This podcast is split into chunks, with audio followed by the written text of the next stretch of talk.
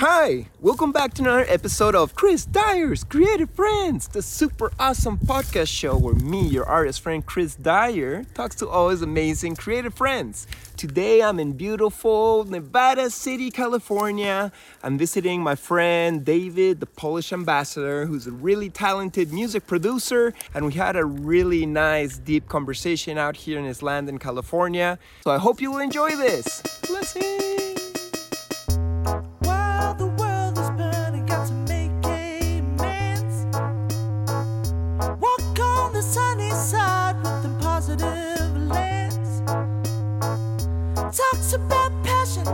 Between a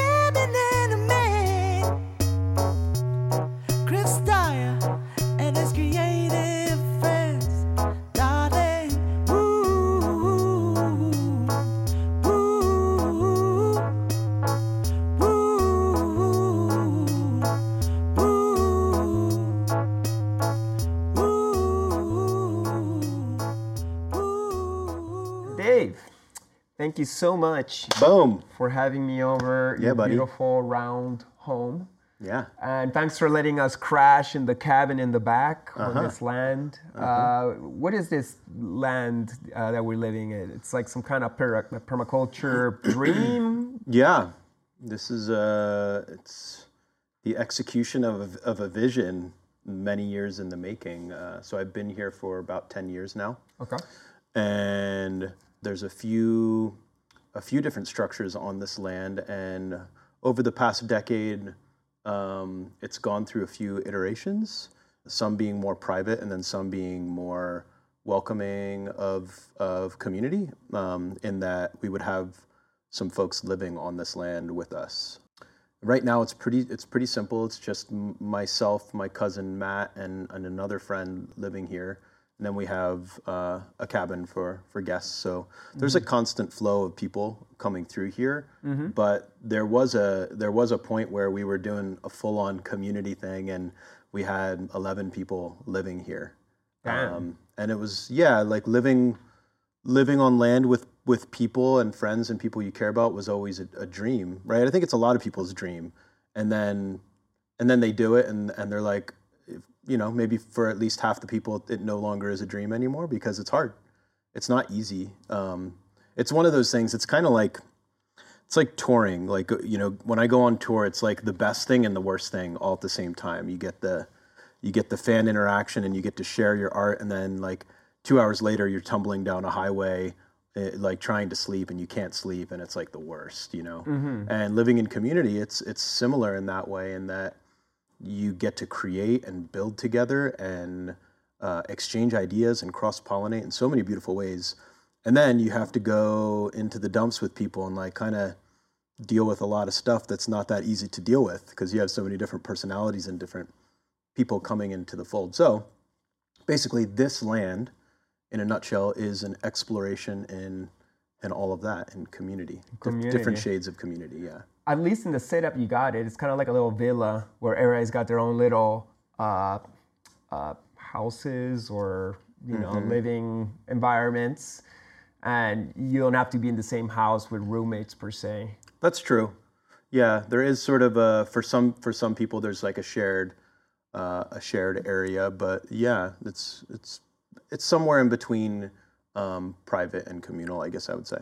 Mm-hmm. Yeah. So what makes this uh, a permaculture? I know you're into permaculture, and we we've seen some things like that toilet back there.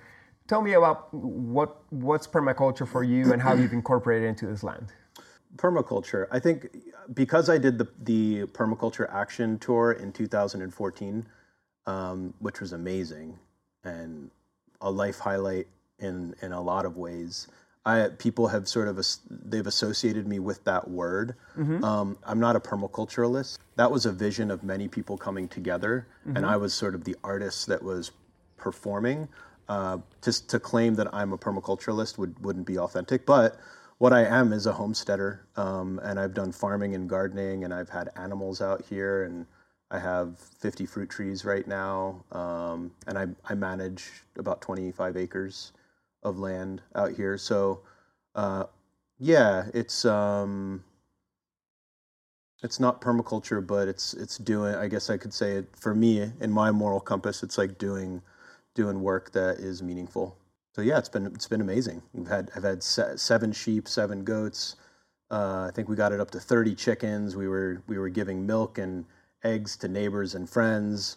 Uh, fruit trees. I just went and checked the persimmon trees, and there's like hundred persimmons on on a on one of the persimmon trees. And yeah, it's fun getting your hands dirty and uh, and growing food, and then being able to to eat it. You know, to reap the the fruits of your labor, so to speak. what, what's what's the importance of being self-sufficient and living uh, aligned with nature? You know, that's an interesting question. The importance, like, I, it depends. Like obviously, you, you've chosen to live out in the Yeah. country and have goats. Yeah. Well, for, I think it varies for person to person. Like to say that it, it is objectively important, I don't think is true because we live in a we live in a time where for some people it's not important. They can live in a condo in in downtown San Francisco and they can go get organic food at the farmers market. So it's not necessarily important for everybody. For me in particular, it was important because I was tra- I was traveling so much and I'm in front of a computer a lot with with composing. I mean, I'm kind of I'm kind of addicted to composing. Like you guys may have noticed, like I'm in the studio even when I have friends here. I'm like in the studio a lot of the time making music. So to balance that out, um, for me to to feel fullness and feel like uh, I don't know, some sort of stability within myself or groundedness, I need to partake in things that are not digital, right? I need to like create, I need to build things, I need to like, you know, I built this outdoor kitchen out here, and one of my friends, we built a little cottage up here, and you know, chipping away at terraces, getting out with a pickaxe, like doing planting trees. So that sort of stuff, it balances out the computer work for me. Hmm, that's awesome. Yeah. Yeah, I can understand that. What about the, the area? I, I believe we're in Nevada City and it seems very lovely out here. You took us out hiking today. Yeah. We swam in the river. Yeah. Um, tell me uh, why you chose to be here. I think I chose to be here because I'm I'm not really a city person at this point in my life. Even though it would be helpful for my career, I guess there would be too much compromise in my quality of life to be in a city. So at this point in my life, like career is definitely secondary to me enjoying life. That wasn't always the case. You know, I'm 42 now, so maybe something has changed, and I'm like, okay, I've done a bunch of work. Like now, now I can rest a little bit more, and I can enjoy the river, and I can enjoy like more community and going to farmers markets regularly, and you know, having land and having animals. Um, but that that's the main reason I ended up here. I mean, uh, there's there's a longer story there too because originally I'm from Philadelphia and I kind of made my way over here uh, over the past couple decades. Um, so yeah, that's maybe a there's some stories there for for another time. But in in general, it's uh, yeah, it's just because I need to be I need to be in the country, but close enough to an airport, like an hour away, so I can do my work. Okay. So you don't enjoy city life so much anymore? I enjoy city life for a weekend, but like for for living there, I don't think I could do it. I think so. When I moved from the Bay, because I was living in Oakland uh, 11 years ago, so I've been up here for 10 years. Okay. And when I moved from the Bay, I said to myself, you know what? I love the Bay, and I I do. I, I love I love I love city life. And I what I said to myself was, okay, I'm gonna I'm gonna move to the country, and then I'm gonna go back, and I'm gonna stay connected. I'm gonna go back like once a month and hang out and just you know rent, rent a place or stay with a friend for a weekend. And I said that, and I never did it once. Once I got up here, and I think what happened was so, something that maybe could have only happened through experience of sort of living and grounding into, uh, I guess, the countryside. For for me, and and the way my my whole system is oriented, like uh, my whole nervous system calmed down, and I didn't realize that that is what was going to happen when I left the city, mm. because everything's every day is relative to the day before, right? So I wasn't mm. even maybe aware that my nervous system was like on high alert in a city, and then I get mm. here, and after a month, I'm like, whoa, I'm like sleeping longer, I'm resting more, I'm like not thinking I need to go do something all the time. So once i once I started feeling that, I was like, hell no, I'm not I'm not going back to the city for you know for too long. But I'll go I'll go back. I'll visit friends, and sometimes I'll go for a weekend that's not even related to to work, and uh, I'll just go hang out in a cool hotel in a cool neighborhood, and and maybe you know just take in some art, check out some music. So maybe you noticed that you were a little bit more anxious in your city life. I think so. Yeah, interesting. Yeah. I, I wonder how many of us, because I think all of us are anxious to some degree. I know I am. Uh, and if we only perhaps went to a more natural way of living, that would calm us down. But probably that's not the equation for everybody since there's so many of us. Some of us have to, you know, be grouped up in cities. Yeah. So um, we actually met on that tour of the permaculture tour. Well, we didn't really meet, but we, we were there together. I don't know if you know, uh, Envision 2015, uh, you organized some kind of effort to go to a little school on top of a mountain near Uvita, Costa Rica. And you were getting people to work on their land and stuff. I don't know how much you directed it, but I knew like, oh, the Polish ambassador is uh-huh. doing these things. Yeah. And I, I was teaching an art class. I, since I know Spanish, I was teaching them art. I painted them a mural. Yep. And you were out there in the, in the garden making them some like cool garden situation. I remember that. yeah. Totally, I remember yeah. that. I don't know if you, you I was on your radar yet. Yeah, well, uh, I, I you were on my radar, and I can, I remember coming and saying hi. It was brief. Okay. But I, I remember there was a mutual respect, and it was it was like awesome. Thanks for being here. And Yeah, nice. it's cool. Thanks. Uh, yeah, we only really hanged out properly the next year in Chicago Uh-huh. at uh, what was it, North Coast? North Coast, yeah. North Coast. Yeah, you Yeah, took yeah. me out on a date. You drove me around with a golf cart. And we, got, we went out, you know, to eat at a little merch spot. It was cool. Thank you. Nice, yep. But tell me about uh, this permaculture. Even though you're not a permaculturist and you don't want to assign yourself titles, that's that's totally fine. Okay. But obviously.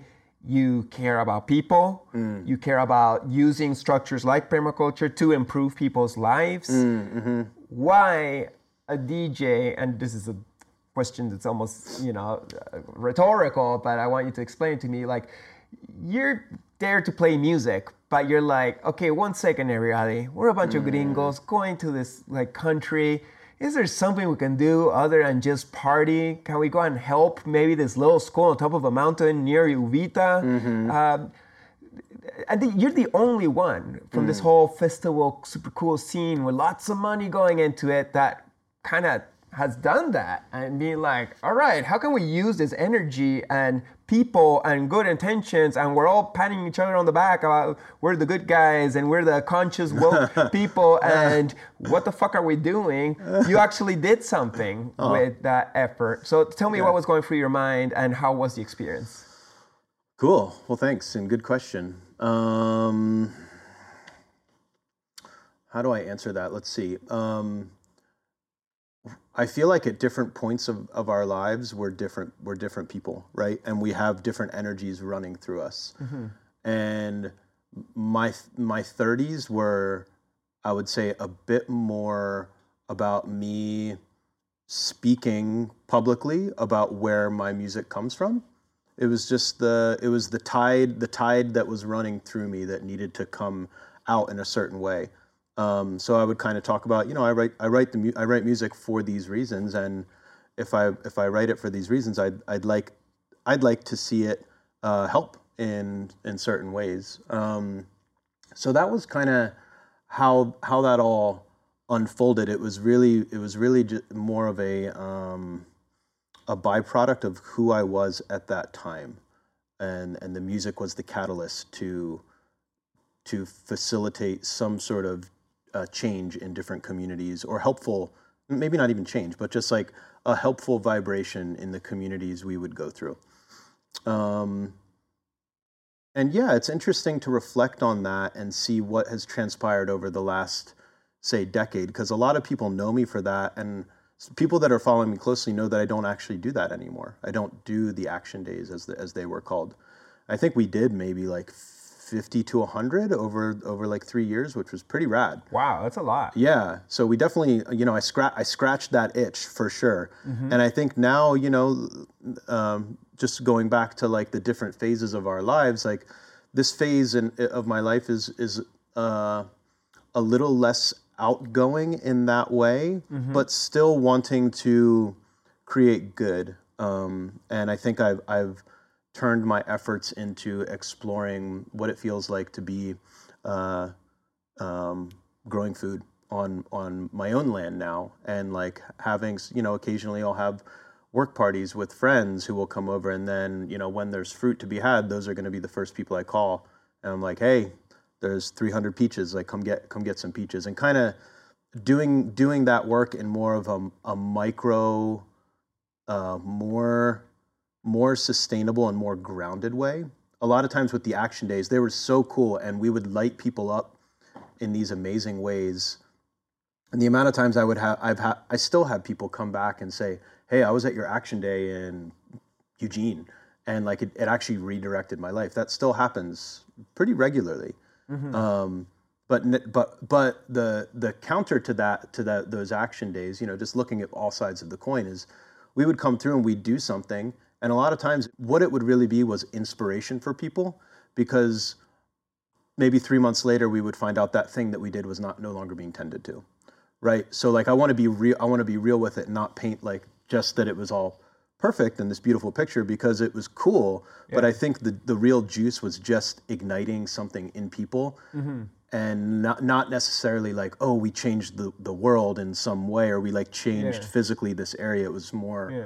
A catalyst for, for people to learn something about themselves Right. Well, it, it- it's a vibe you put out there, and I'm sure it inspired many people, as you said, and that's enough sometimes. And when it comes to activism like that, I know that shit's exhausting. Mm-hmm. Like, because you're giving yourself, plus you're focusing on like the problems of the world. It's like, oh, the world's sick, so we gotta do something, and it's hard living that way. Like it's uh, so I feel like activism is, is something that people can do for a few years, and then hopefully somebody else takes the post Yeah. and continues the work, so you can live according to the ethics that you preached at that time, or or worked at that time, but more in your uh, uh, you know little environment. Mm-hmm.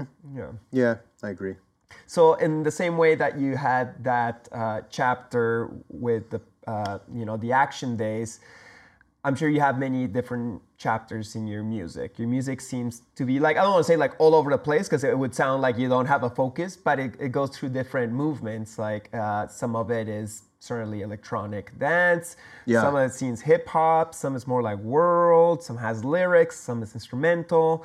yeah Tell me a little bit about your uh, journey with uh, music and the different influences uh, you've had through all these years. Like, how long have you been doing this music to start with?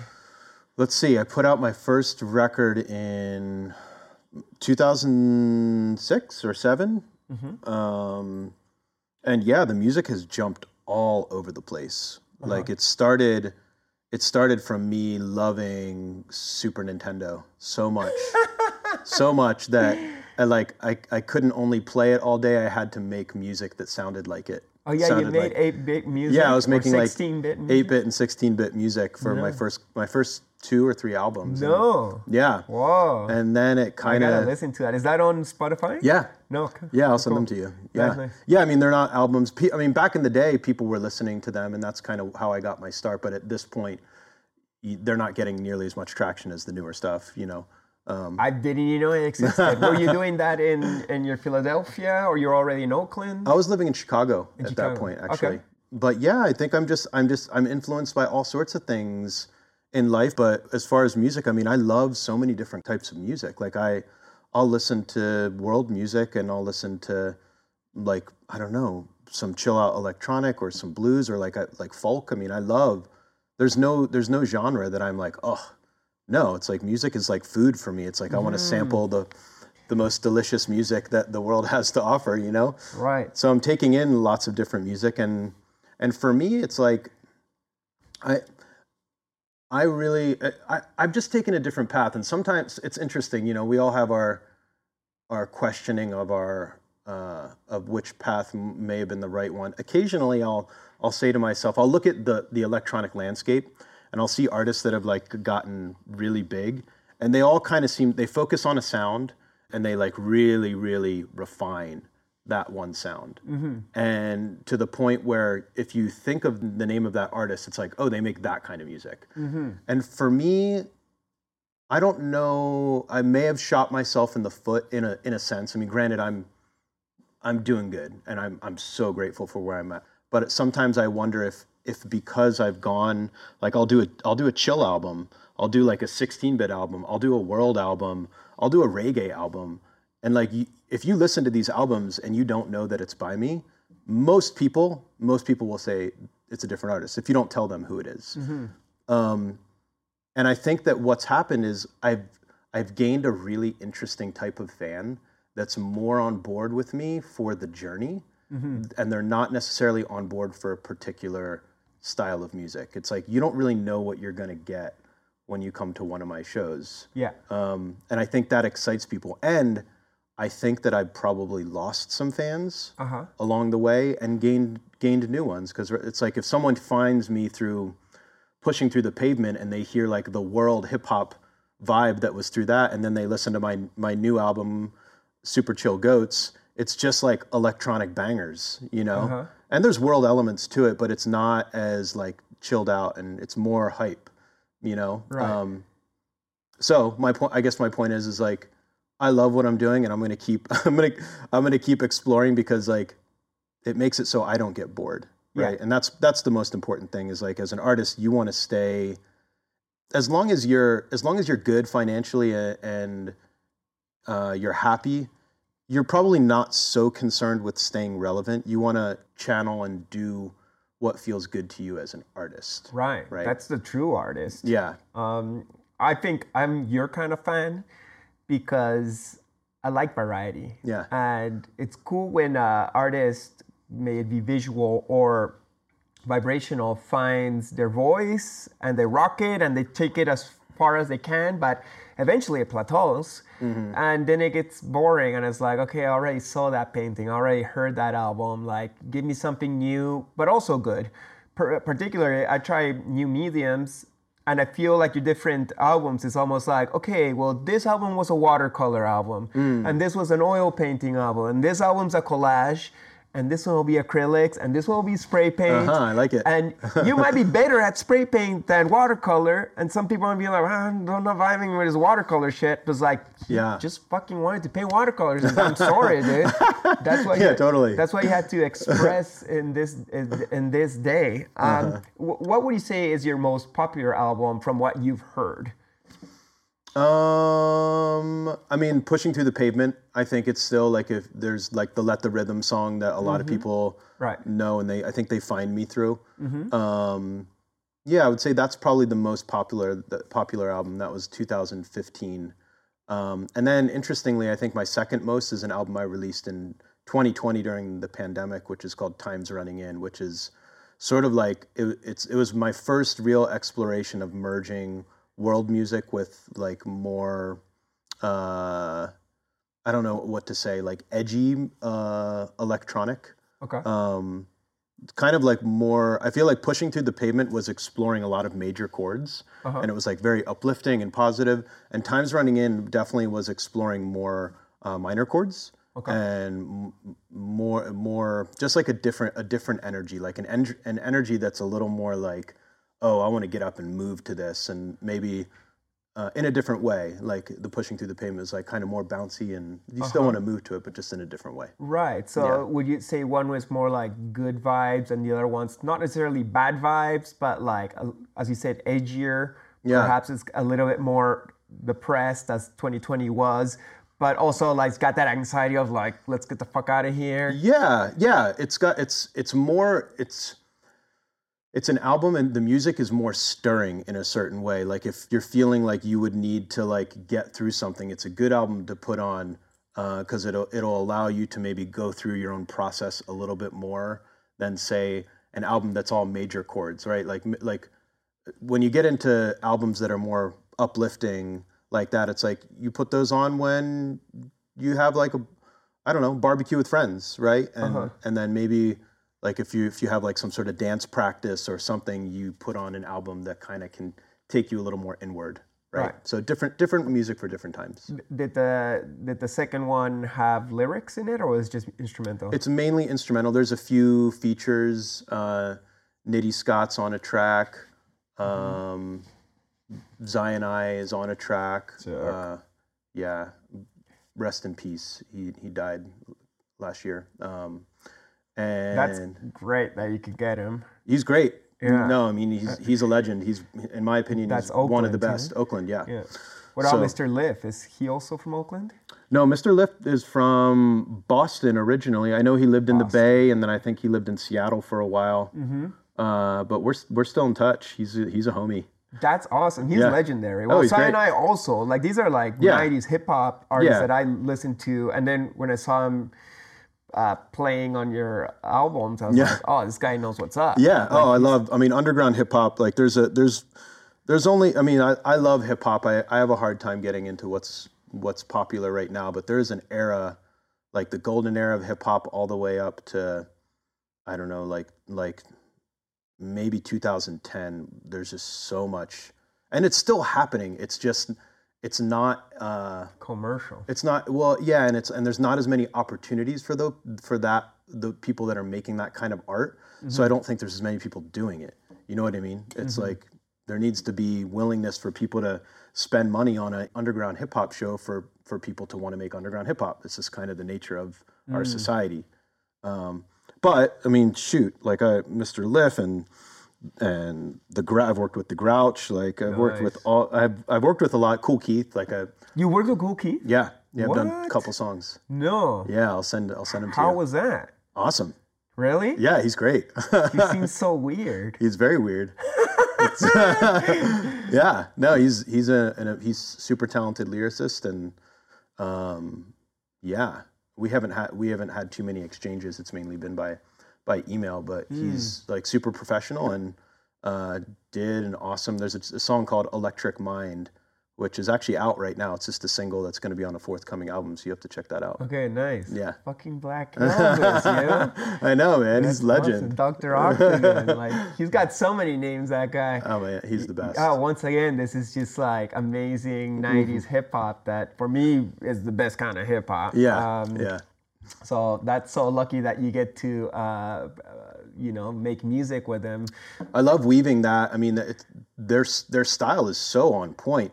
So I'm having fun weaving that vibe from like whatever uh, early 2000s to 2010 era, and weaving that into more modern electronic, and it sounds great. Uh-huh. And I was I went to Mr. Lif's uh, Spotify today to see like you know what he was offering, and Yeah. his collab with you was his number one song. And I'm like, oh shit! Like, Yeah. you know, Polish Ambassador collab is more popular than fucking you know Yeah. Arise or something like old yeah, school. that one got really popular. Uh-huh. It's it's funny. I love the song, but it's like I look back to "Pushing Through the Pavement," and it's not even my favorite. Li- I mean, I, there's there's another Lif song that I I like better. Uh, but anyways, for whatever reason, it, it caught the attention of a lot of people at a certain time, and it just I don't know. It's taken on a life of its own. Yeah, you, Yeah. You, you can do what you think is good, and then what resonates with people. It's not, you're not them. I know, totally. So they, they might like something different. That's funny. So what are you? What's your current flavor of expression? Like what you played in St. Pete. So you recently played in St. Yeah. Pete. Uh, Paulina and, and me caught you out there. Uh-huh. Even had you over for brunch and uh, uh, Nintendo the morning after. It was really fun. But there, you seem like you're playing more like house, right? Yeah, I was playing a lot of house music. I'm uh-huh. making a lot of house music right now. I mm-hmm. mean, I would say my my set is about half house and then half bass music. Like, and then a couple things, a couple other styles woven in. So what I've been doing over the past maybe five years or so is I'll start at around 100 BPM with something that is pretty groovy, and I'll work my way up to house for, and then I'll I'll stay in a in a house groove for maybe a solid half hour, maybe more, depending on how long the set time is. And then I'll transition way down to like 70 BPM.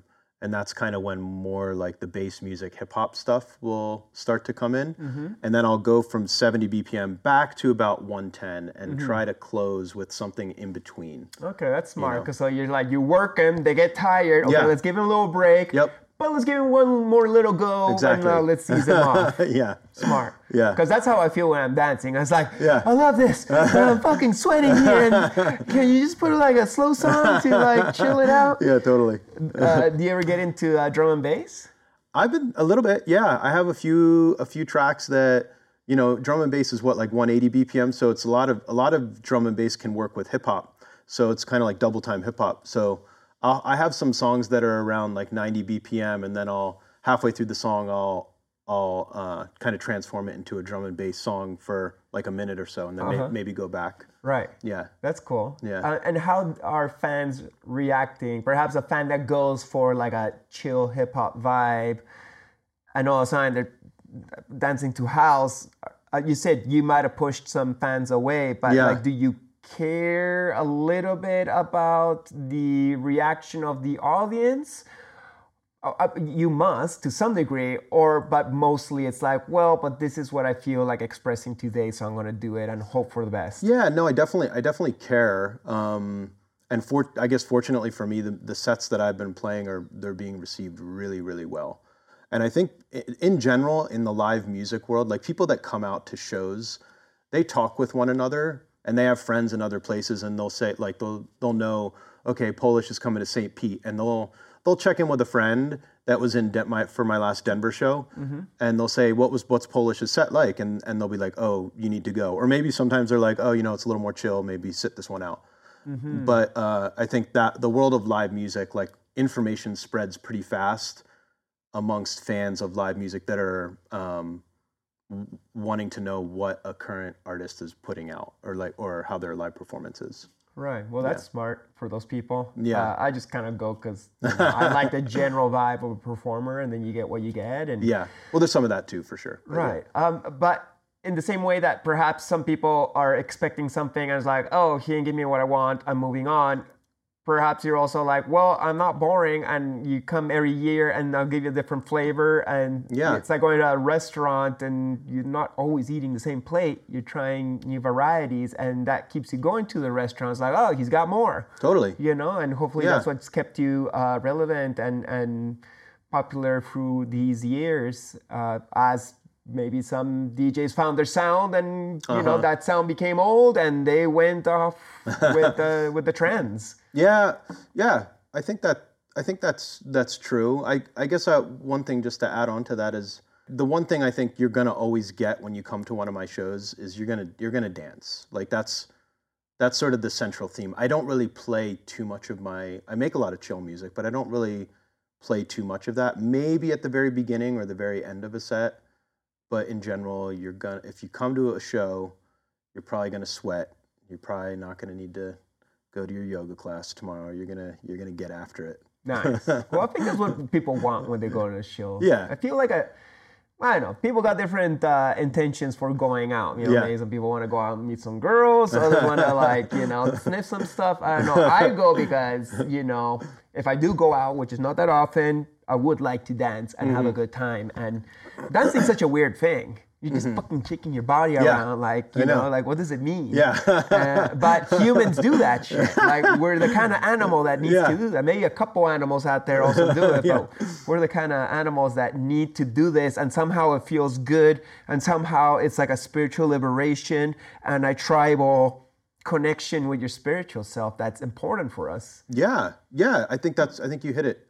It's like you know, people go to sports and they like cheer, and that's there's camaraderie and like looking around and seeing other people cheering. And Mm-hmm. for certain people, there's a camaraderie in going around and kind of like nodding your head together and like Yeah. moving your body together, right? Connection with Yeah. strangers that Yeah. you wouldn't have as you walk down the street and you look at the ground and you rarely say hi to a stranger. Yeah, um, you know, but you can do it at a show. It's like, oh, we all like TPA. yeah. There's. I mean, relatability is the key, right? It's like as soon as we, as soon as we find relatability with someone else, if we're at like a party, all of a sudden it's like fascination of that person opens up because it's mm-hmm. like, oh, you like the same thing I do, like, and then you mm-hmm. kind of explore it together, right? Right. That's what I like about, uh, say, Chris Dyer fans.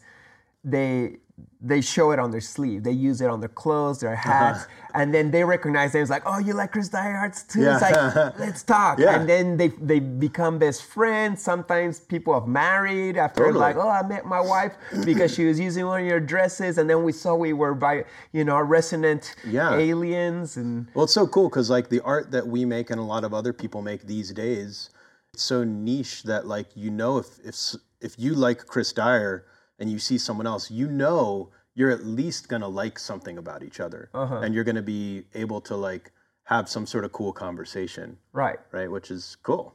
Yeah. It's not like you're Taylor Swift. and there's so many motherfuckers that like that that you know I'm not I, I'm always ratting on poor Taylor Swift.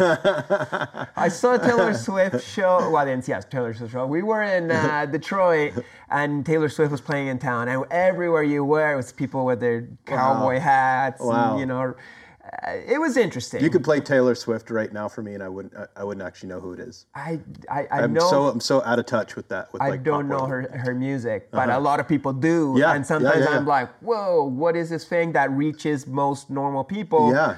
Uh, that, you know, I wish my mini culture was as l- beloved as that. But as you said, because it's like a smaller, best kept secret, Mm-hmm. niche thing, when you do find somebody else that's like, if I walk down the street and I, I, I- even see uh, somebody with an art t-shirt or something you're like whoa you look odd like Yeah. you're not there's not a lot of people even though he's very big and popular in the scene Sure. but in the real world Yeah. that's not like a common thing Yeah, totally. even just visionary art in general if you're walking on the street and somebody's using something of any of my friends i'd be like whoa let's Yeah. talk who are you like, uh-huh. so that's that's like do you, do you feel like with your music you're creating some kind of not churchy but like some kind of spiritual gathering that has do you have a particular intention with what you're doing you're just playing to make people have a fun time or to or is there a mm-hmm. spiritual aspect of yourself that's like i'm gonna channel the most high through me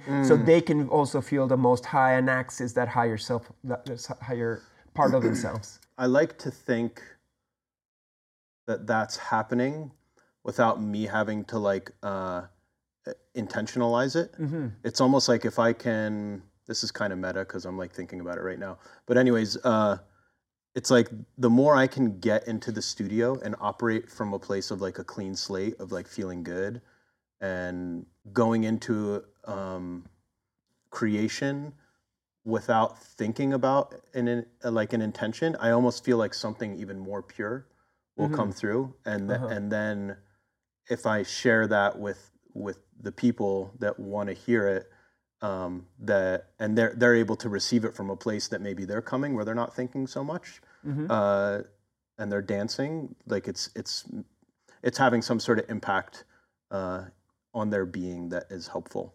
right It's it's I don't know. It's a little confusing as I speak it, but maybe maybe that makes a little bit of sense. maybe giving it intention is overthinking it and uh, intellectualizing it and you just want to be the, the open empty cup exactly. It's like I'm the empty cup. I will Yeah. do what I'll do, and let whatever has to pass through me. And hopefully, it's something good. We all would want that. Yeah, yeah. And hopefully, that goodness can pass on to others. I, I I don't think that that could escape your general intention. Yeah. Or at least that, that's how I imagine. Like, Yeah. Perhaps some performers are like.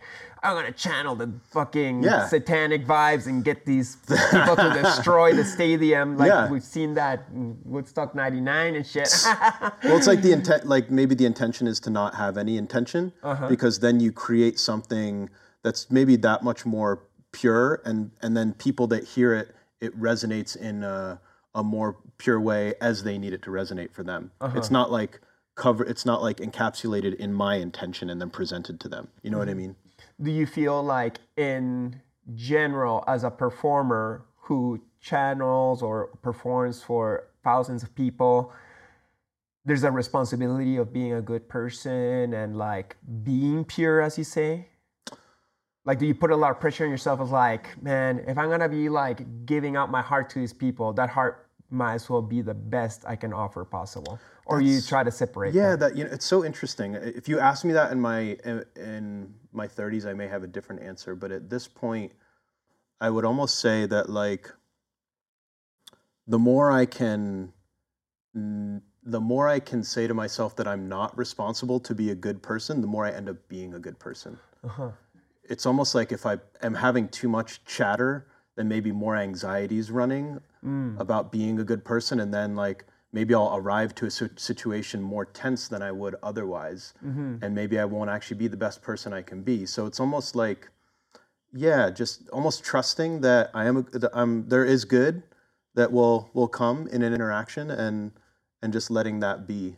Right. And once again, your general intention is there. You know it. You don't have to think about it. Yeah. And you're just allowing things to be without this, like, I'm supposed to be perfect. And Uh-huh. if I'm not perfect for the people, then I'm letting them down. And then that has a vibration of Yeah. guilt, which is not a positive vibration. And Yep. well, that's great that you're allowing yourself to be where the fuck you are right now Yeah. without judgment. Thanks, man. And, uh, you know, I always observe you as a well balanced human being. So, and, Likewise, and, and, buddy. and no is perfect either way. No, yeah, so, no. you know, we I have my moments. yeah, we try our best and we accept our humanness. For sure.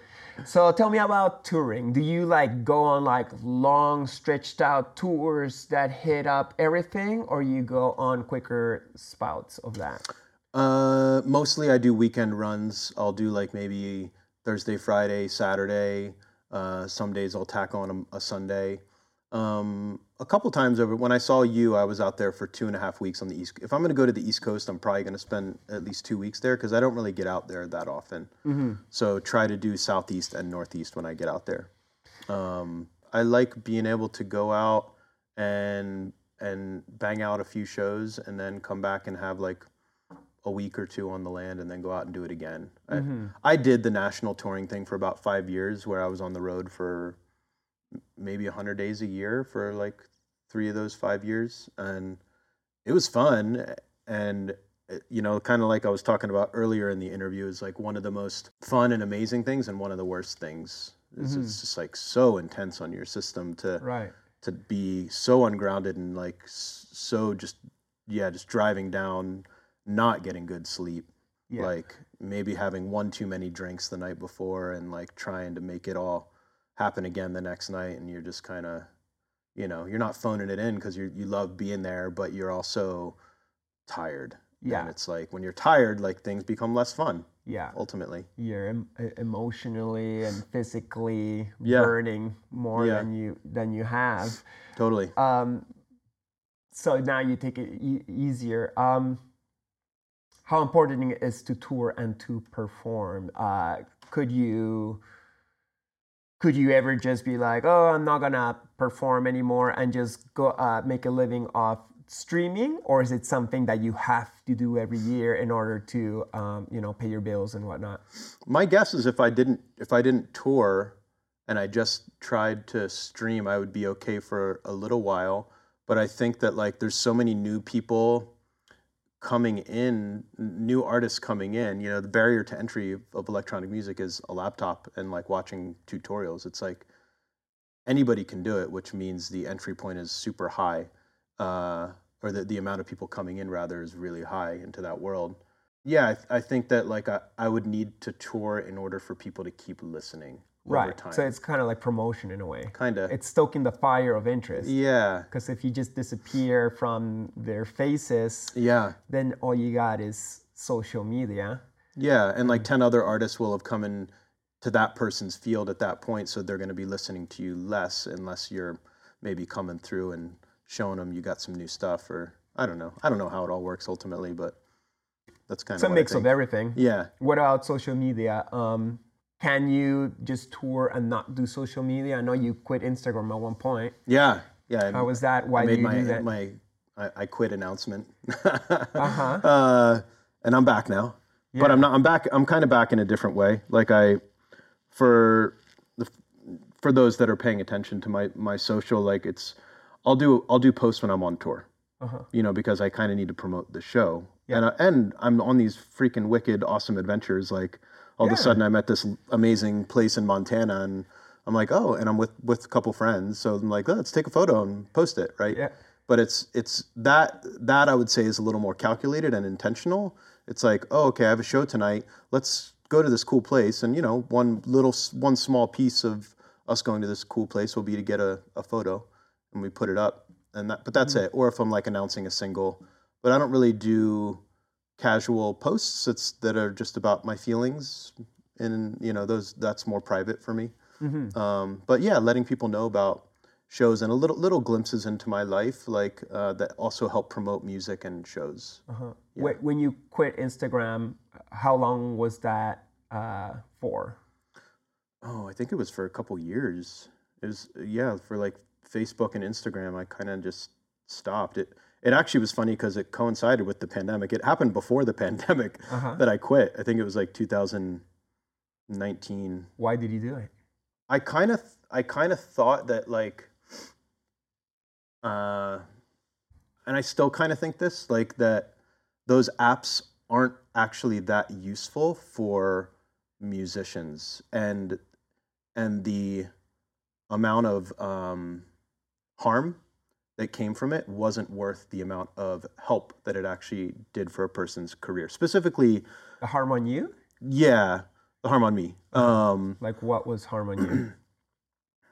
Uh, I mean, I, maybe harm's a strong word, but just like the amount of anxiety that it would induce. What's that kind of harm? Yeah. Um, or just like the amount of th- thinking you need to keep up with the pack, right? Uh-huh. It's like sometimes when you tune into Instagram, it's like, oh, my my contemporaries are posting about all this stuff. I now I need to do it. Or Yeah, I- comparison and Yeah. So I kind of just wanted to uh, have a elongated break. I thought I thought the break was going to be forever. Yeah. Um, it wasn't, and uh, and now, but now it's like I said, I'm coming at it from a new angle. It's more like a lot of times with shows, I have an agreement where it's like they're like, well, you, if we're going to hire you to do the show, you need to post about it. Yeah, they, they So- want that the fame of the, the producer musician to Yeah. reach their audience and Totally. get their fans there. It's understandable. It makes sense, and I'm not hating on anybody that does social media for whatever reason you want. It's it's amazing and beautiful, and Yeah.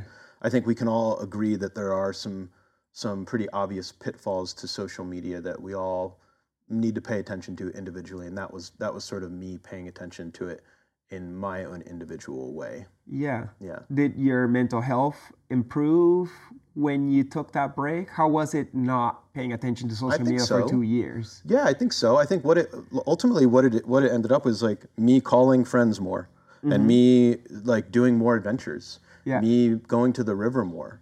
Like I I mean I I think I a lot of my friends would say I go to the river. I mean I'm busier than a lot of my friends and I go to the river more than a lot of my friends Uh-huh. because like I I don't really spend I don't really give that sort of thing too much energy. I get my work done, I do the studio and then I'm free.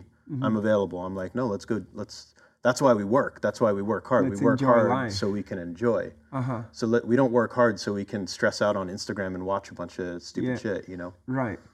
Do you feel though, like when you uh, weren't on social media for a couple years, that affected your career and your visibility? Maybe you fell off uh, the consciousness of people who perhaps weren't catching you on their show or they didn't even know you were having a show because you weren't on their video game promoting it?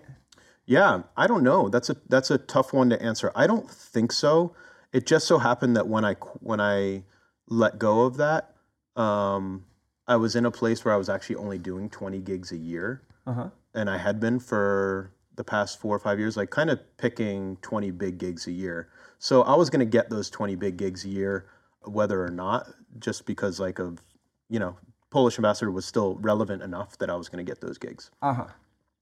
now I do think that like so this year I'm I'm going to be up to 40 gigs a year. Uh-huh. So doubling that. So if I'm going to go do these smaller shows and like you know I was just in Whitefish, Montana. Great place, great show. Like 600 people came out and it was it was awesome, but my point is if I'm going to go do shows in smaller towns like that, I need I'll need to promote them a little bit. I'll need to be a, a little more active in that sphere. Yeah. Yeah. That's understandable. Yeah.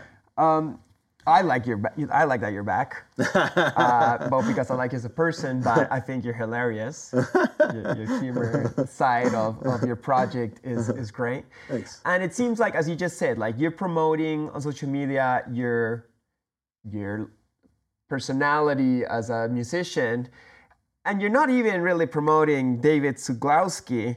You're promoting the Polish Ambassador, which is a fictional character, as far as I know, right? Yeah. and and it's like look at this guy who dresses like this and, and, you know you're not promoting like hey my name's david and this is how i Yeah. feel today kind of like what i do um, you know you just kind of like have them separated so you liked you mostly like to keep your private life private and your public life public correct Yeah. I do, yeah. I mean, as evidenced by like this is this is like the first first interview or podcast I've done in maybe like five years. Yeah, well, know. thank you so much for Oh, doing yeah. it. And No, I mean, like I was saying at the river, it's like you know, it's this this one's a a cool one because it's you, and we've established a friendship. So it feels it feels more like we're hanging out talking. Mm-hmm. Whereas I think like podcasts or interviews, they can kind of they're strangers; they don't know you and stuff. yeah, they're strangers, and and also it's like it's like I was saying, like if I'm going to do a podcast at this point, it's probably going to be because it's just someone I want to hang out with and like chat with. Oh, Um, thank you so much once again. yeah, and I think that like podcasts are uh, they're really cool in a lot of ways and really helpful for for people and you know it's it's just like one of those things that we pick and choose like what we put our our energy towards and Right. for me this is a, this is a good time a good one to do Well, there's a lot of medicine to pass, uh, both in your music and in your uh, humor and comedy. That's medicine, and in a conversation, and like for example, what you just shared about you needing to tend to yourself, and like you know what, fuck the attention of everybody else. I need to just like take some time for myself and chill out and be in nature. Mm-hmm. People listening to that who live in cities who are addicted to the phone, like myself, we need to listen to that and be like, oh damn, this person who I admire musically actually is doing something that I myself am doing. So like, it, there's a lot of inspiration that can come from this for a lot of people, and that's the intention of this show. nice Um, so back to a little bit your um, uh, presentation or communications past the music is your humor side of yourself. So let's start with you know when did you get to work in foreign relationships for the country of Poland? What's a Polish ambassador Oh about? gosh. What a strange name for a performer. um it is a strange name uh It's kind of random. It's very random. Yeah. Well, yeah, it's random. It's random in a way, but once you, I- I guess I'll, I'll give a, a, a synopsis of the story. Yeah.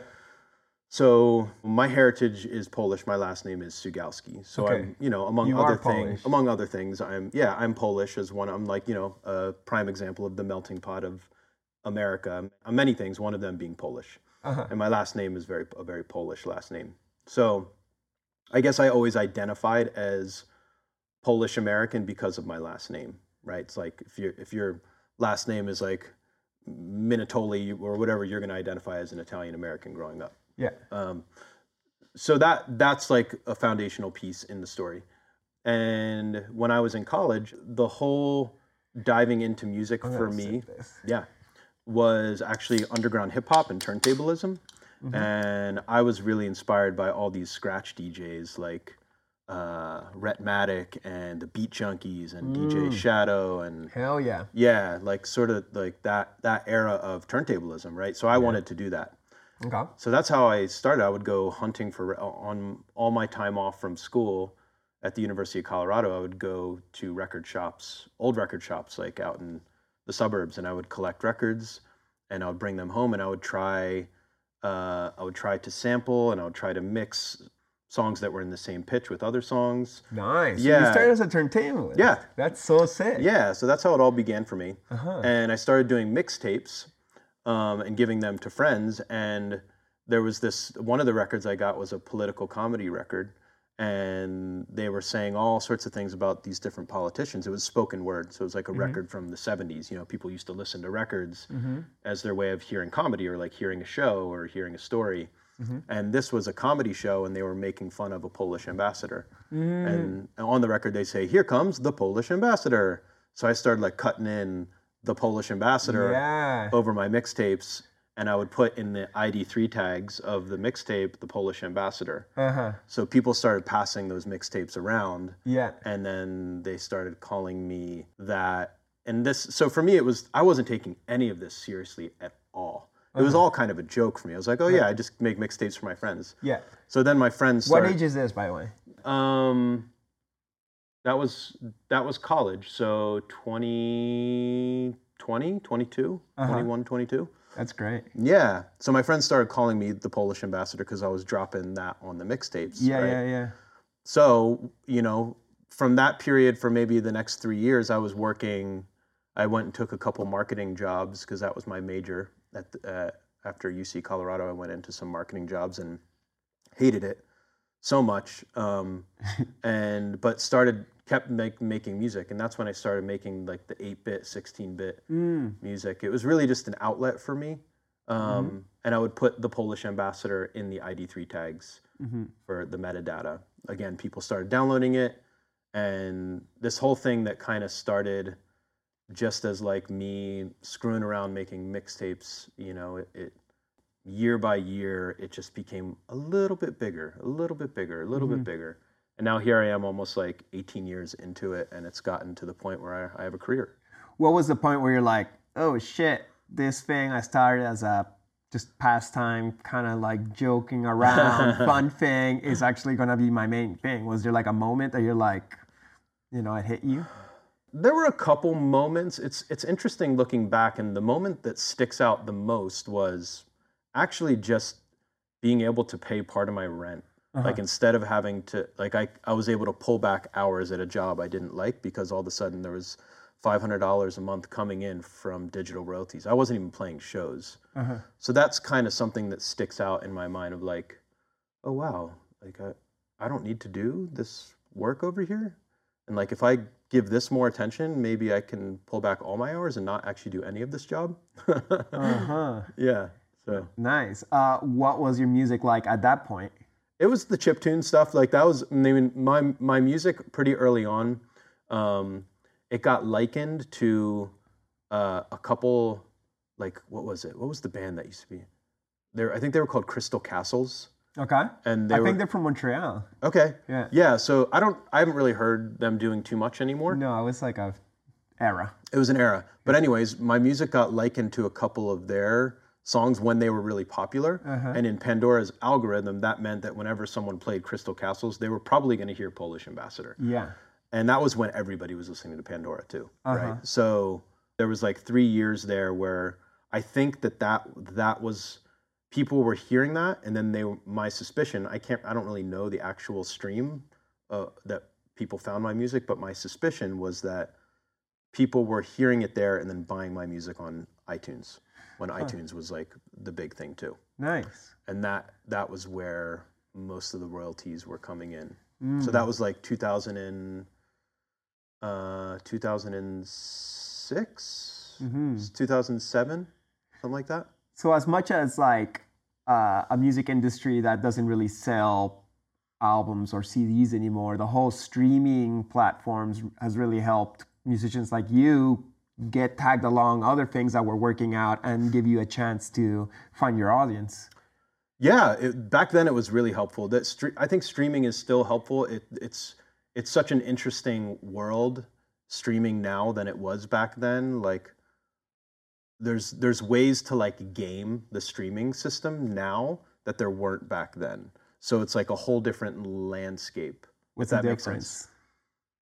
What do you mean by game? The diff uh, uh, the difference is that back then it was like um, there was just an algorithm that was written by Pandora that would basically say, okay, if, if this person likes this, then then uh, you're going to be able to.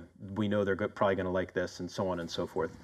There's all these different things happening now, mainly across Spotify, like playlists, where uh, people are they they figured out what the algorithm for Spotify is, and it's basically like, well, if your song's in this in these eight playlists, we're gonna play your song more. So like fake playlists are created, like ah. playlists of people that are on little click farms in like different countries. There, mm. there's all sorts. So you can pay like a service, like, hey, make me popular on Spotify. so much. really? Oh my gosh, it's like it's never ending. Huh. And a lot of the artists that are doing it wouldn't necessarily admit that they're doing it, but like it's most people that are professionals kind of know.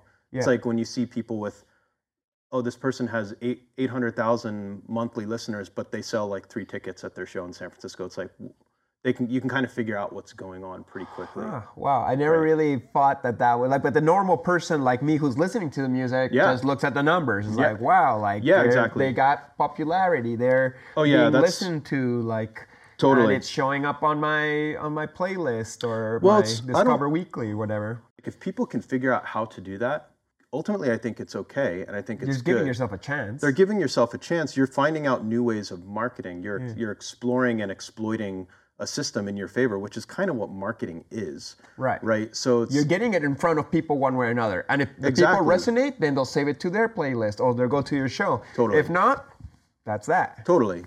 Yeah, I think that the one the one era that it can be confusing is like when talent buyers are trying to decide who they want to have at their festival. At this point, I th- there there's this new era that's kind of happening right now. Is like you you typically give offers based on how an artist has performed in that region at actual shows. Mm-hmm. Whereas some people might come in and be like, "Oh, well, our artist has eight hundred thousand monthly listeners. You should pay them this much." It's like I don't think talent buyers are really falling for that trick as much anymore. Like mm. it's it's more like, no, how much, how many mm. tickets did you sell last time you were in St. Pete? Right. You know what I mean? Or even uh, how many followers you got on Instagram.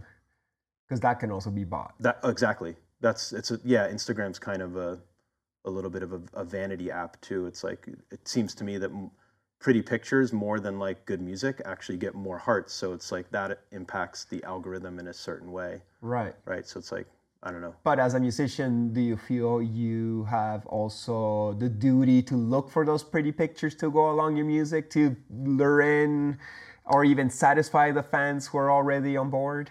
No, uh, I don't feel that, but I I don't knock anybody that does feel that. Uh-huh. I think it's okay. Like it's like I it's kind of like I said like it's it's just this whole new world where I I don't look at anything that anybody's doing as wrong. It's more just like uh, it can be misleading, like Uh-huh. it, and it can be confusing for for potentially the public that thinks an artist is something that they're actually not. Uh, Right. But it might yield more money. It might make it so they can pay their rent and they can pay their mortgage because if you have 800,000 listeners, you're probably able to make a living off of Spotify. You know what I mean? You might not be able to go do live shows.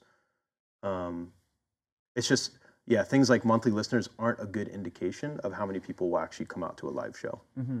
But do you find that there's any importance to give a whole package and presentation to your music? Obviously, the music is the meat, and if people don't like the music, well, fuck the rest. But if Yeah. you got good music, like, is it important for you to like, you know what? I just made a really great album. I want to go and look for some good visual art to put on the cover or on the posters to really Yeah. fucking frame it in a way or, or, or uh, inform people what's the vibe that I'm trying to present with the whole uh, with the whole vibe of the new album or you know music. I don't know, man. I like I so I do most of my art myself.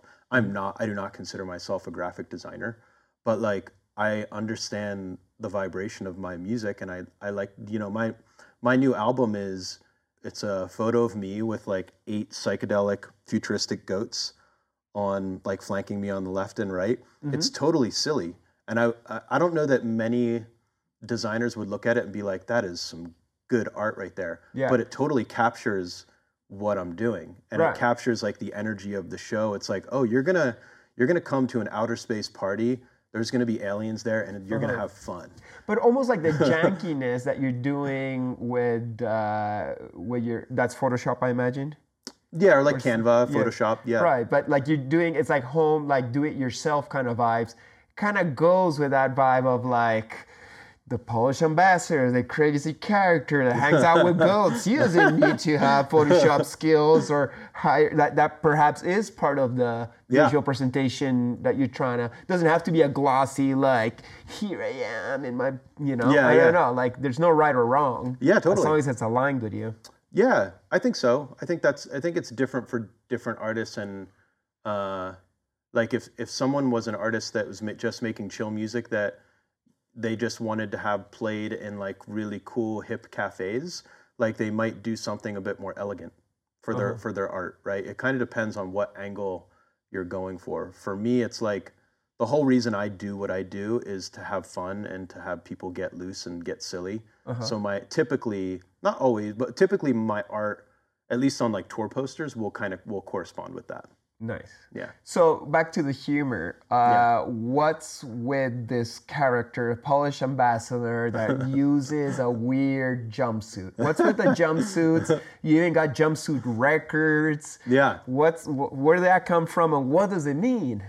So the jumpsuit. Okay, so this is kind of a an addition to the story of the Polish ambassador n- name in the mixtape. So Yeah. when I was making that early music, um, that chip tune eight bit music, if you listen to it, it's fun and it's it's like uh, melodically it's well composed. I wouldn't say it's mixed that great because I was learning how to mix, but it's fun and it's goofy and it's like Super Nintendo style. Yeah. So for me, the visual accompaniment of that also needed to be fun and goofy. So I was with my friend Alex. I was living in Chicago at the time when I was writing when I wrote those two records, and I was like, I was like, who is this? What is this guy? It's not me. It's not. It's not David. It's like there's a character here.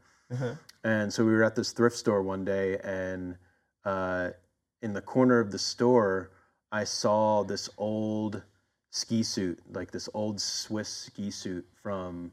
I think we I think we saw that it was from Switzerland. It was a woman's women like a XL women's ski suit, mm-hmm. bright yellow and bright turquoise, mm-hmm. and it had like this diagonal uh, little pullover pocket. Yeah. Yeah, super goofy. Yeah. And I put it on. And superhero-ish at the same time. kind of superhero yeah so i put it on and and we were like it was like that it was like oh that's it so i got that i got like some white high top shoes i put on headphones i put on like these space outer space sunglasses and and i was like i was like kind of spaceman on earth Yeah. you know and then we took a few photos in chicago at like with the chicago skyline and like back in the days of myspace you know that was kind of when when i got started and like facebook wasn't really a thing Right. so we Uh-huh. When you could put music on your profile Yeah. too. yeah, so uh, uploaded some music, put some photos, started a little blog, and the ambassador was born. Like I, I used to do blog posts like chronicling my my journeys in outer space. I don't really do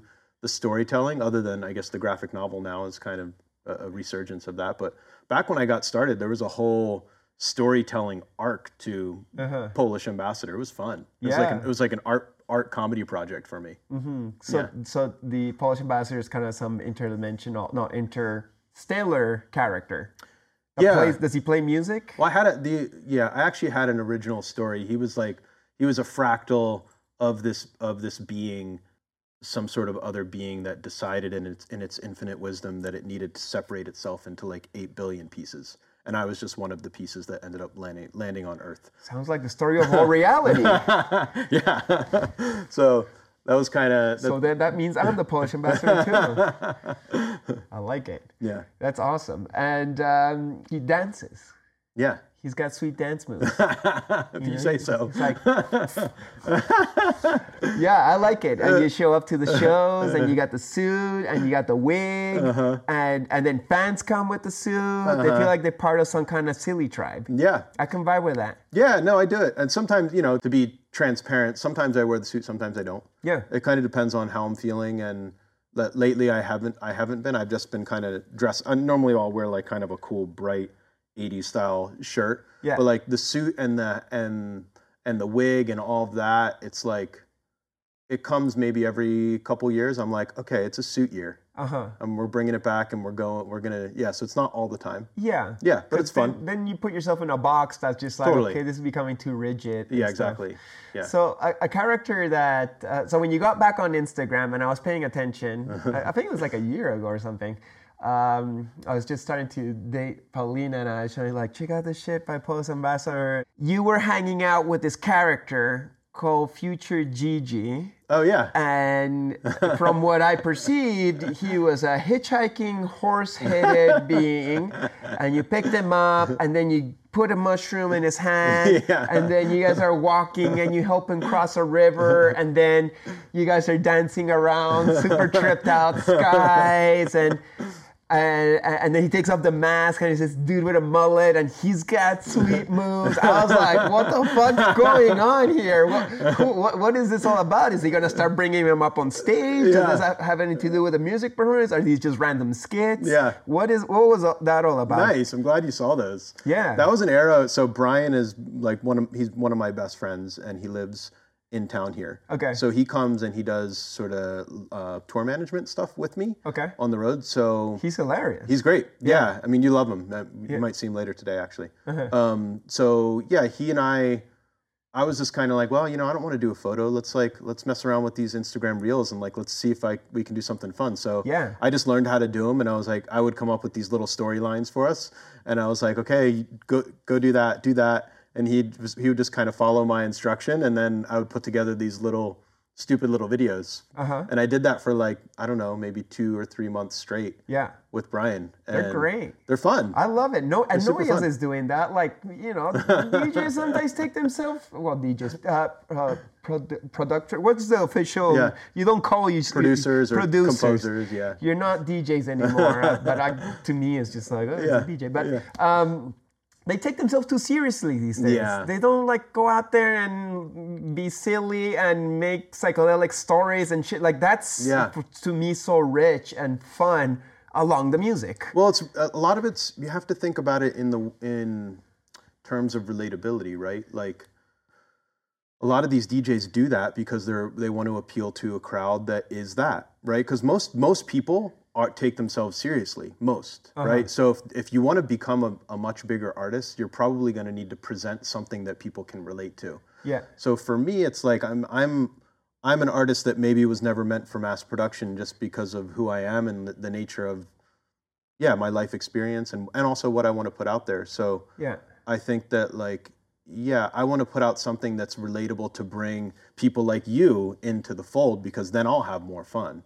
Uh-huh. Right? Like I won't have fun if I look out and it's just like a bunch of people like being all super cool. yeah, you know, like- which is fine too. Like they, you know, that's I'm okay with different if with people let people express themselves whatever the fuck they want. exactly. Yeah. exactly. Like so here's a flavor of it's silliness. a flavor. That's all it is. Yeah, And uh, we're just being ourselves. and I, I guess that's why I like what you present. Yeah. It's like, because I'm a goofy motherfucker too. Like, my art's serious in the in what it's about. It's about Yeah. God expressing through all humans, like I'm learning right now Yeah. what you are doing. And there's a seriousness to like, you know, the question of what we're doing here, you know, in this reality. But at the same time, it's like, yeah, but if God's, you know, expressing for all of us, can't we just fucking let loose and oh, laugh a Oh, little bit and be a bunch of goofballs and be Yeah. these kids that we grew up and, you know, we, we are kids playing. You're playing We your are. music. I'm doing my art. And, Yeah. you know, let's keep the, the vibes alive, you know, and the way it resonates with us. I know. I mean, you you got to admit God has a good sense of humor, Mm-hmm. right? Like the more the more things I've done in my life that have been uh, introspective and explorative internally, whether it's through meditation or through psychedelics or or just solo like I, solo bike journey up the coast, I, you know, things like that. You kind of you kind of realize that like this life we're, we're here we're here to learn something and and and we're here to share ourselves in a beautiful way and it's all a big fucking cosmic joke too it's like Mm-hmm. we're we're kind of those things are both running in parallel Right. right Like one doesn't discredit the other. yeah exactly At the end of the day, we can still laugh and be like, oh shit, it was just a play. yeah You're just playing around, playing a video game that felt so real. We're just like, Totally. gotta be like this. so, would you feel that both your uh, music uh, and the expression besides the music has some kind of like psychedelic vibe to it? Is there a psychedelic influence in the music, Uh-huh. or even in this like trippy character that runs around with goat-headed, you know, beings? Yeah, I think I think different people, different albums that I put out. Uh, some of them have like more of a psychedelic flavors. Some of them, some of them maybe don't. Uh, yeah, I would say that psychedelics have definitely had an impact on my music. Whether it's mushrooms, acid, you know, ayahuasca. Like uh, there's been there's been quite a few quite a few journeys in in uh, into my subconscious world that has definitely unearthed like some different ideas and different um, different thoughts that then kind of you know maybe gestate over a period of time and come forth in in a form of music. So yeah it, that that's one of those things. It's a it's a question that i can give you like i can give you that in a nutshell but a lot of times it's like as with psychedelic experiences you may be in it. You don't actually understand quite what's happening. And the, and maybe the in my experience like the the main way to get the most out of them is to work to release control and and let whatever message is coming through that that medicine come through you in a way that mm, maybe can allow some sort of uh, realignment or healing or or something that uh, could allow you to bring forth some something in form of creativity or a new idea or or maybe just happiness, more more sweetness or all the good stuff, you know. like to surrender to what is Mm-hmm. and let that be what is, I guess, and, and be happy through that, or, or hopefully it becomes happy, or at least not uh, uh, unhappy about it. Yeah. What what what what we say is some healing you've received through psychedelics, if any. I don't know if it's been a healing experience for you. It's not for everybody. Yeah. But is it something that's helped your life? Do you, do you think it's something that's here to help humanity, or it's to each their own? I don't really like to to say anything is objectively helpful for all people because I I don't know. I don't know mm-hmm. about that. And whenever yeah, I just know that whenever I hear I hear anything, whether it's religion, whether it's like someone that's a professor that's trying to teach something, whenever anybody s- speaks with that sort of objectivity, I tend to bring my attention elsewhere. So that kind of signals to me that I, I don't want to do that either. So, but what I will say is for me, uh, yeah, it's been really helpful, super helpful in understanding more about myself, understanding more about my my patterns and patterns that maybe are, are helpful and then patterns that maybe aren't and being able to analyze them and kind of be like, you know what, I'm gonna work on that that one right there. It doesn't seem to be helping any helping anything. Um, and also like uh, like opening up maybe new new parts of my consciousness to welcome in like new styles of music, right? Like maybe that's maybe part of part of my psych- psychedelic exploration is is the reason that I've jumped through so many different genres and and and will continue to. Have you ever done any psychedelics and then started making music while under the influence, or you keep that separated? I haven't, but I've I've definitely had uh, I've I've had some psychedelics, and then for a period after, uh, made music for like the next week. So because you know we're always a bit closer to that experience, like the few days after, right? Like sometimes I'm like, wait, what, what happened like two years ago when I had that hugely profound experience? Like, wait, was it actually that profound if I can't even remember? You know what I mean? but like we're always kind of it's still fresh in your memory. It's still fresh and, and like, the you- vibes are still influencing you a little bit. totally. Yeah. Could you make music under influence, or you wouldn't even want to because you're like so affected? Depends how it? much, right? Like a, a like yeah, if I had a little bit of LSD, easy, Uh-huh. sure. But normally it's like a it's a bigger journey. Right. Yeah. I, I, I spoke with Random Rab uh, recently, and he almost like it's part of his process oh, to Oh, wow. be under the influence and be on that state to then find his music. I could see that. He's he's awesome. He's a trippy dude, and I could totally see that.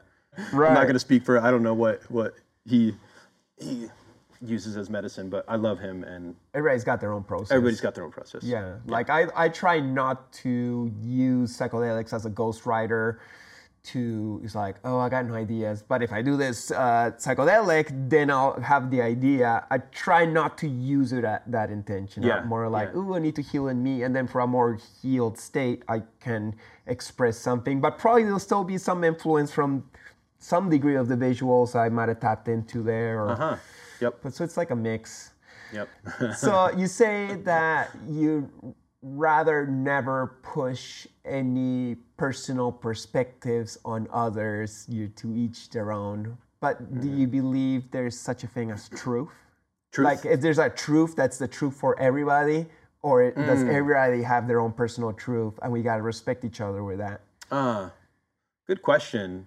That's one that I'm I might reflect on and send send you a text down the road and be like, actually, you know, this is the truth. In this moment, truth.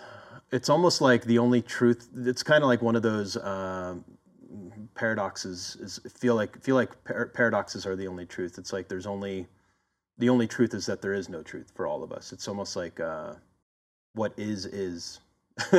like in kind of like a Buddhist way. It's like, you know, this Or a- moment is the only thing that's that's objectively true for all of us as individuals. That and that's it. Right. Or a Cartesian, like, I'm thinking, thus I know I exist. Mm-hmm. But that's pretty much all I'm sure of. Yeah. Everything is up up for grabs. But then you get into like, you know, I, I'm not I'm not going to go full throttle on this, but you, you go into like, oh well, some people think this is a simulation, Uh-huh. and not in a simu not a simulation like we're in a game, but like a simulation in that like God is actually actually what, what's behind us or Right. whatever, you know, use whatever term you need. Not doesn't need to be God, and then kind of like you said, we're just in this we're just in this video game, right. and Well, the Emerald Tablet says that we're in the we're we are a dream of God, or we're in the mind of God, uh huh, and it is manifesting this, and to us, it's so fucking real, Yeah. and there's time and there's space, but really, in the end, once you get outside of it, you're like, oh, that is not, and, and that's how I feel when I do like Aya, and I go really deep. It almost seems like the physical reality is kind of like a little joke bubble Yeah. that doesn't really matter that much, but it's a good place to experience some really awesome things. yeah. So it's good just to stay in the state of gratitude for whatever is there. I like that. I like that. The dream that we're in the dream of God. That's cool. I never really thought about it like that. Tell me a little bit about your graphic novel. This is something that came out like uh, a year or two ago. Yeah. Yeah, it's called The Polish Ambassador to Space.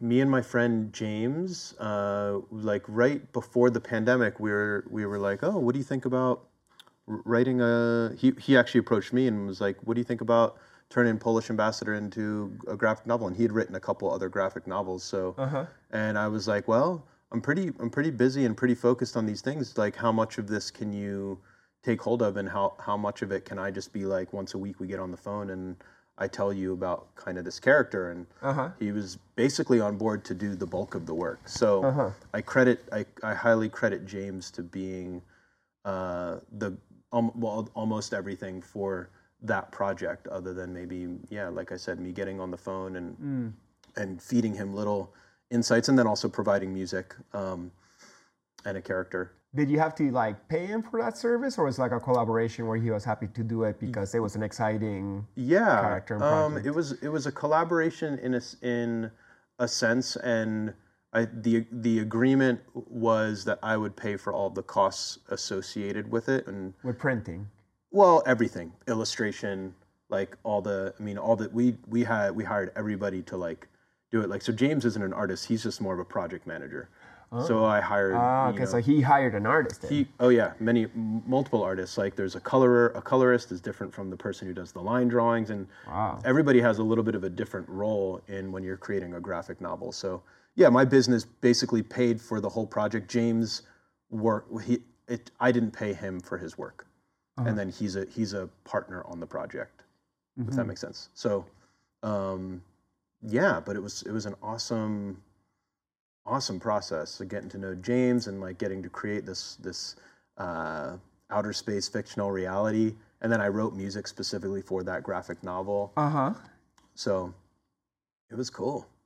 Yeah, I'm I'm uh, I'm I'm really happy to have done it. It's kind of one of those things that you're like, oh, cool, I made a graphic novel Yeah. and like it's it's like check right like i imagine that, that if you haven't done something like that already that might be a thing where it's like yeah you make a you create a character and do some sort of like comic at some point Well, I'm, I'm learning from this. I, I used to draw comics uh, when I first moved to Canada um, in the 90s. I, I loved cartoons and I wanted to be an animator.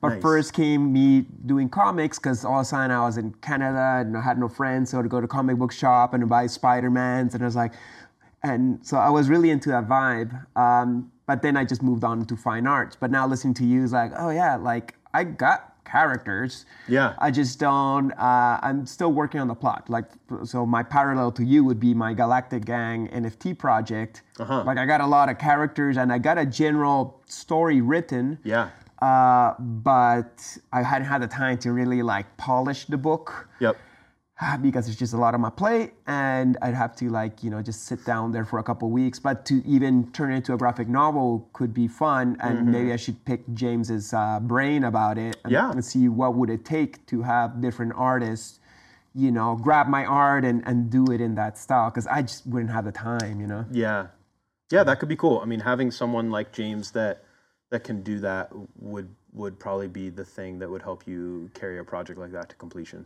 Mm-hmm. You know, And what was the connection between this and your NFT project? Tell me about your NFT project. yeah. Well, when we were when we were finalizing the graphic novel, like NFTs all of a sudden had become this thing, and I I released a couple audio NFTs on this platform called Catalog, which I imagine they're still they're still going. Of course, that that world is kind of all over the place, and maybe a little less interest now than there was back then. But as we were uh, unveiling the graphic novel, I was I was talking with some of the some of my my Polish ambassador crew about having NFTs that were associated with the graphic novel. Um, so we were like, yeah, let's create let's create some cool NFTs that highlight uh, aspects of the graphic novel. So we called them golden moments. So basically, they're little frames from the graphic novel, and some of them are more rare than others. Um, yeah, and people got people got excited about it. We had we had some collaborations with you, and you helped us get word out about it. And I, I, I bought one. Yeah. I got I got my Polish uh, NFT and I went to your party in Denver and uh, you're part of also my Galactic Gang Yep. movement and you've performed in our virtual reality metaverse party a couple times. yeah, Uh, so definitely there's uh, a little community there. So there's like a community behind this NFT collection you've done, right? Yeah, there is. Yeah, there's a Discord and got a, got a Twitter, and you know, there's some people that chime in on Facebook.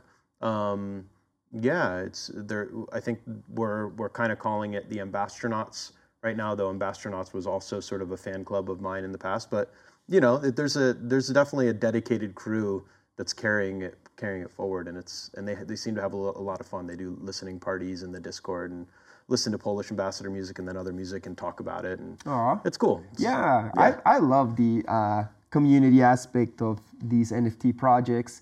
Like some people talk shit about NFTs, like, oh, it's a money grab, oh, it's a rug pull, oh, these are just JPEGs and it means nothing, and Yeah. crypto is a lie, and blah, blah, blah. There's a lot of like shit talk to it. But as somebody who's actually gotten into it Yeah. and invested and, and done an offering, how do you feel about it? Well, I, th- I think that there's truth to a lot of that. That that, that there are it, i there are money grabs and there are there is gambling and like I I didn't make any money off of my NFT project. Like it's all still in in this fund, kind of waiting to see what happens. So I think it depends on on the project, the intentions, the crew involved. Um, but yeah, like like crypto in its current state and NFT, like it's cool and progressive and it's got a lot of holes. I think we all see that it could be something really special and it probably is the future. But it seems to me that some things really need to tighten up before uh, before more people are going to be willing to adopt it as something that's worth their time and energy. Right. There's just so much theft. It just, It's it, like- it, and it just can't go up and down No. and become so unstable. yeah. But it also could be that decentralized option for a new currency that gives away from the Babylon financial system. It could be. In my opinion, what will change that is, um, like people like my parents will have a crypto account because it's safe, because they can put the money in there that they've earned for like 40 years of, of working hard and, and not feel like it's going to go away. Then Yeah. once that happens, everything will change probably overnight. Right. Because maybe it might go up and down, but it'll always be a, a Yeah. amount of crypto without a bank Yeah. all the time like no one, wants, no one wants to put their energy and, and money in, especially when people are working so hard these days, into something that is such a gamble. Some people do, and some people that know how to gamble will make money because it is kind of there is a there's definitely a gambling aspect to any market that has high volatility, right? It's just that's kind of what gambling is. Mm-hmm. But like in the meantime, focus in on the community aspects of it, and and like let's just wait and be patient for for things to tighten up a little bit, and crypto could be really really cool. You know? Mm-hmm. Yeah, agreed. So I, I think it's just the beginning, Yeah. and uh, I feel things will get better. I don't. I don't see it disappearing and just being like, oh yeah, we did crypto for a couple of years and Yeah, then we no. got over it. No, it's for sure gonna grow, but Yeah. it might just take some time. And being there at the beginning, at the dawn of something, it's special. Totally. Yeah, like to do a new technology and connect with people all around the world on a new kind of platform for me was super interesting. And Yeah. yeah, I don't think it's dead yet. Nah. It's just the ups and downs of the world. like right now, Yeah. fucking, there's ups and downs with everything. Yeah, totally. So, do you fuck with politics a- a- a- at all? Like, do you pick a side and are against the other side, or are you with nobody, or are you with everybody? Like, what do you? How do you observe the world right now? In uh, it's become a world that's becoming so divided and polarized. And where do you stand in all of this? Yeah, I don't really like my. I would say my my politics find their way into maybe previous conversations that we had, maybe relating to spirituality or or something. I don't really like to use those terms or specifically that term spirituality. Um, uh, but what I would say is like the things that I tend to move away from are are people that have ideas and they're speaking about them as objective truths, whether it's in the Democratic side or or the Republican or the conservative side. Like if anybody says, "Well, it's just like this," it's like, well, clearly it's not because 50% of the population disagrees with you. So like, let's start there. Let's stop speaking in objectives and let's get into more maybe like long form conversation where we can actually understand each other and then maybe maybe you'll change my mind because we had a chance to sit down and and talk about something in a non-objective way that's like oh this is my experience. This is yours. Like cool. Like how do we how do we meet in the middle on this? Right, because in the end, we all just want the same thing. Yeah. we all just We want to be able to live in some degree of comfort and yeah. not discomfort. yeah. So it's like i for me i have friends all across the board. I don't i don't have like friends that are my my community's not just democrat. It's not just republican. It's like i like all people and i uh, i don't really consider myself either but i share v- different views that are on both sides at this point. Um, and i'm willing to have those views changed as well through like a conversation that's where i can hear and understand something from somebody Right, you're Yeah. open-minded, and, Yeah. and you can't just demonize the other side as like we're the good ones and they're the bad ones. It's like really half the population's evil. Yeah, no. They really want to destroy. uh, that's that's where it gets tricky that's Right. where i don't want to i don't want to say anybody is is evil but that's where again i will i will remove my energy from a conversation like if we were sitting here and you were speaking in objectives to me i probably would have left the interview already Yeah. you know what i mean like that's that's the one thing that to me feels like is if there is one problem it's that it's saying that well this is just how it is This is the truth, Yeah. and you gotta believe it. it's like you don't yeah anybody that likes to wants to play god like that they they shouldn't be in charge of anything mm-hmm. Do you feel there's any chance that these two sides could unite at any point? To some degree, enough yeah. to really stop fighting and coming together and creating solutions that go past the corporate control that seems to have a grasp on the I- world. yeah now. i do think that i think like just the advent of podcasts is sort of symbolic that we're moving in a direction right where you have a lot of po- like think about 10 years ago like podcasts i mean you maybe we maybe you listen to a podcast like occasionally on but probably not. And now everybody i know has like a whole list of podcasts that they're listening to weekly Right. right, and like information is being disseminated in a way different way right now than it ever has been through long form conversations where people people are getting together with potentially different views and they're they're starting to see eye to eye. And i think having more media like that and having more channels like maybe maybe in the future like tv you'll turn on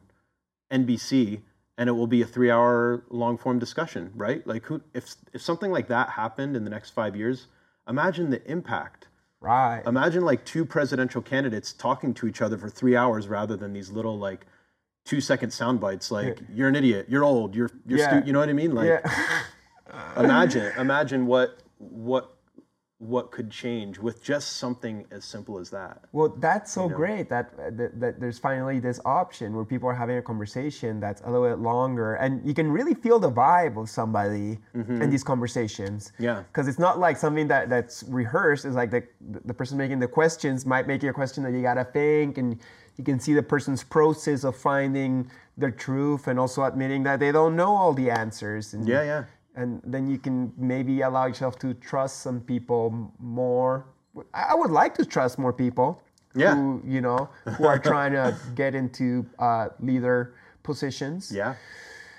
They're just the good ones are hard to find, I guess. But this conversation, for example, I'm. I- I don't want to like give away my politics, but lately I've been listening more and more to uh, Bobby Kennedy Jr. Oh yeah. And I'm like, wow, here's a guy who's Uh-huh. kind of like talking a little bit. He's not just like, I'm this thing and fuck the others. He's Yeah. talking different points. And I'm like, Yeah. finally, somebody who's talking my language. Totally. And I, and I enjoy hearing him speak, even though that voice is kind of like, you know, abrasive. Uh, I enjoy what he's saying over many hours Uh-huh. Sure. and, and understanding his intention. So, you know, but he won't get on normal TV. And mainstream TV is like, oh, that guy Yeah. is evil and, and, and, and this and that. I mean, what would be what what how crazy would it be if like it or what would change hypothetically if someone was able to win the presidency without even being on mainstream TV? That that signals to me that like like there's new there's new routes and new ways of communicating that potentially could do this thing that you're talking about where people can see more eye to eye because if he does if he did win it would probably be because he found out how to have long form conversations But people, as you're saying, are Yeah. tuning more into that, and, Yeah. Mm-hmm. and they're finding more truth in that, and they're seeing the BS in the in the mainstream. Yeah. I think he's got a chance. Uh, and you know, once again, politics are politics. I Yeah. could be wrong. Yeah, Maybe yeah. I'm also fooled, and who cares at the end of the day? But but just change is good because corporations own everything, and it's just being always just lie after lie after puppet after puppet and. I want real change, not the appearance of change, and then you get him in and it's the same fucking story. totally And uh, humanity, I think, is ready for something new, and yep perhaps these proper conversations help. Yeah, I think so Uh, do you feel musicians like yourself uh, contribute to adding a positive vibration that could bring healing to some aspects of humanity, or at least to their immediate communities? Oh yeah, totally. Like I mean, even for me, personally, I think that because I've had that experience. Right. Again, I don't I don't try to uh, objectively speak about anything, but like, of course, if we have that experience ourselves, we think that at least there's got to be a few people out there that that could have a similar experience, right? Um, but yeah, I mean, just going. I was at I went to Lightning in a Bottle festival. A lot of times when I go to a festival, like I'm playing maybe another festival the next night, so I'm like in and out. So I don't really get to experience it that much. It's like I have fun, but it's my work, right? Right. So this past Lightning in a Bottle, I got a, a bunch of friends on the guest list, and we went down and we stayed for four nights.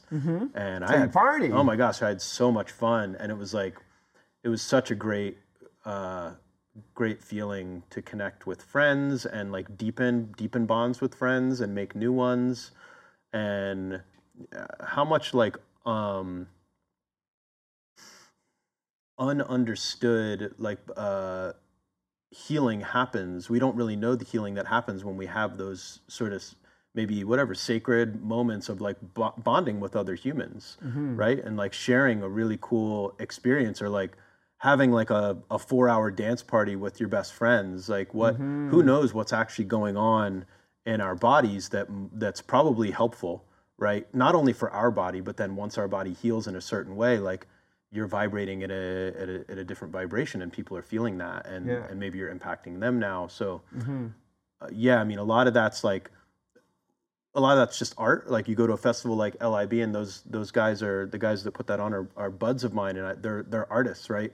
So they're creating this uh, amazing container and then you plug in music which is also like the in, the individual individual art from maybe like people like myself and other artists so you have like this layered art on top of each other and it just creates this wild experience um, for people to interact and and celebrate and and hang with each other. That's beautiful. Yeah. What, what's uh what's some performers you caught out there or performers that are you you've been fans of? Uh huh. At that festival. Sure, there or who's somebody you're stoked on? Um, let's see. That I saw this guy named Mindchatter out there. I was like, oh, that was cool. I had never heard of him before. Um, well, uh, uh, this guy Tropo. I caught his set. He's he's does like electronic and plays violin. Okay. Um, and I the what was what's the what's that big act that's that was really fun? It's the guy and the girl. Um, Sofi Tukker. Okay. Sofi Tukker. They're they were really fun. Nice. It's like really high energy and yeah, just like party. It was it was good. It was a good party. Yeah, you had a good time. I did. I had a good time. Yeah, sick.